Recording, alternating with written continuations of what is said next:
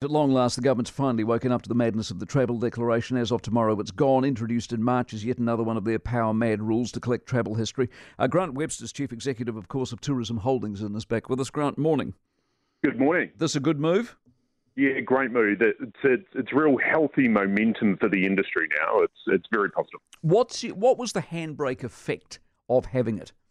Yeah, look, you can't define it, but I think there were three things really. One, uh, it definitely would have been a blocker for some people, just not knowing what it meant, and does that mean there's going to be instruct- uh, restrictions imposed again? The second thing is, and you may have experienced it, it was a customer service issue.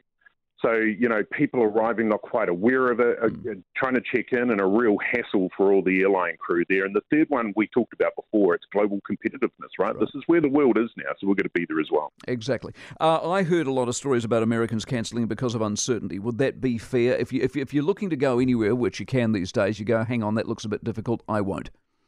There is no doubt that we have had feedback from wholesale um, partners overseas that it has been a concern. I've got no direct evidence that it's stopped people, but it is a question and it definitely brings uncertainty into people's minds. So great that it's gone. Good. Uh, while I've got you, the dollar, are you loving it?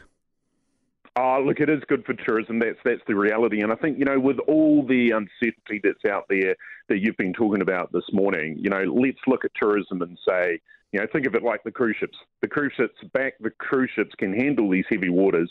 That's what tourism can do for the economy now, I reckon. Good stuff, Grant. Appreciate your time as always, Grant Webster Tourism Holdings.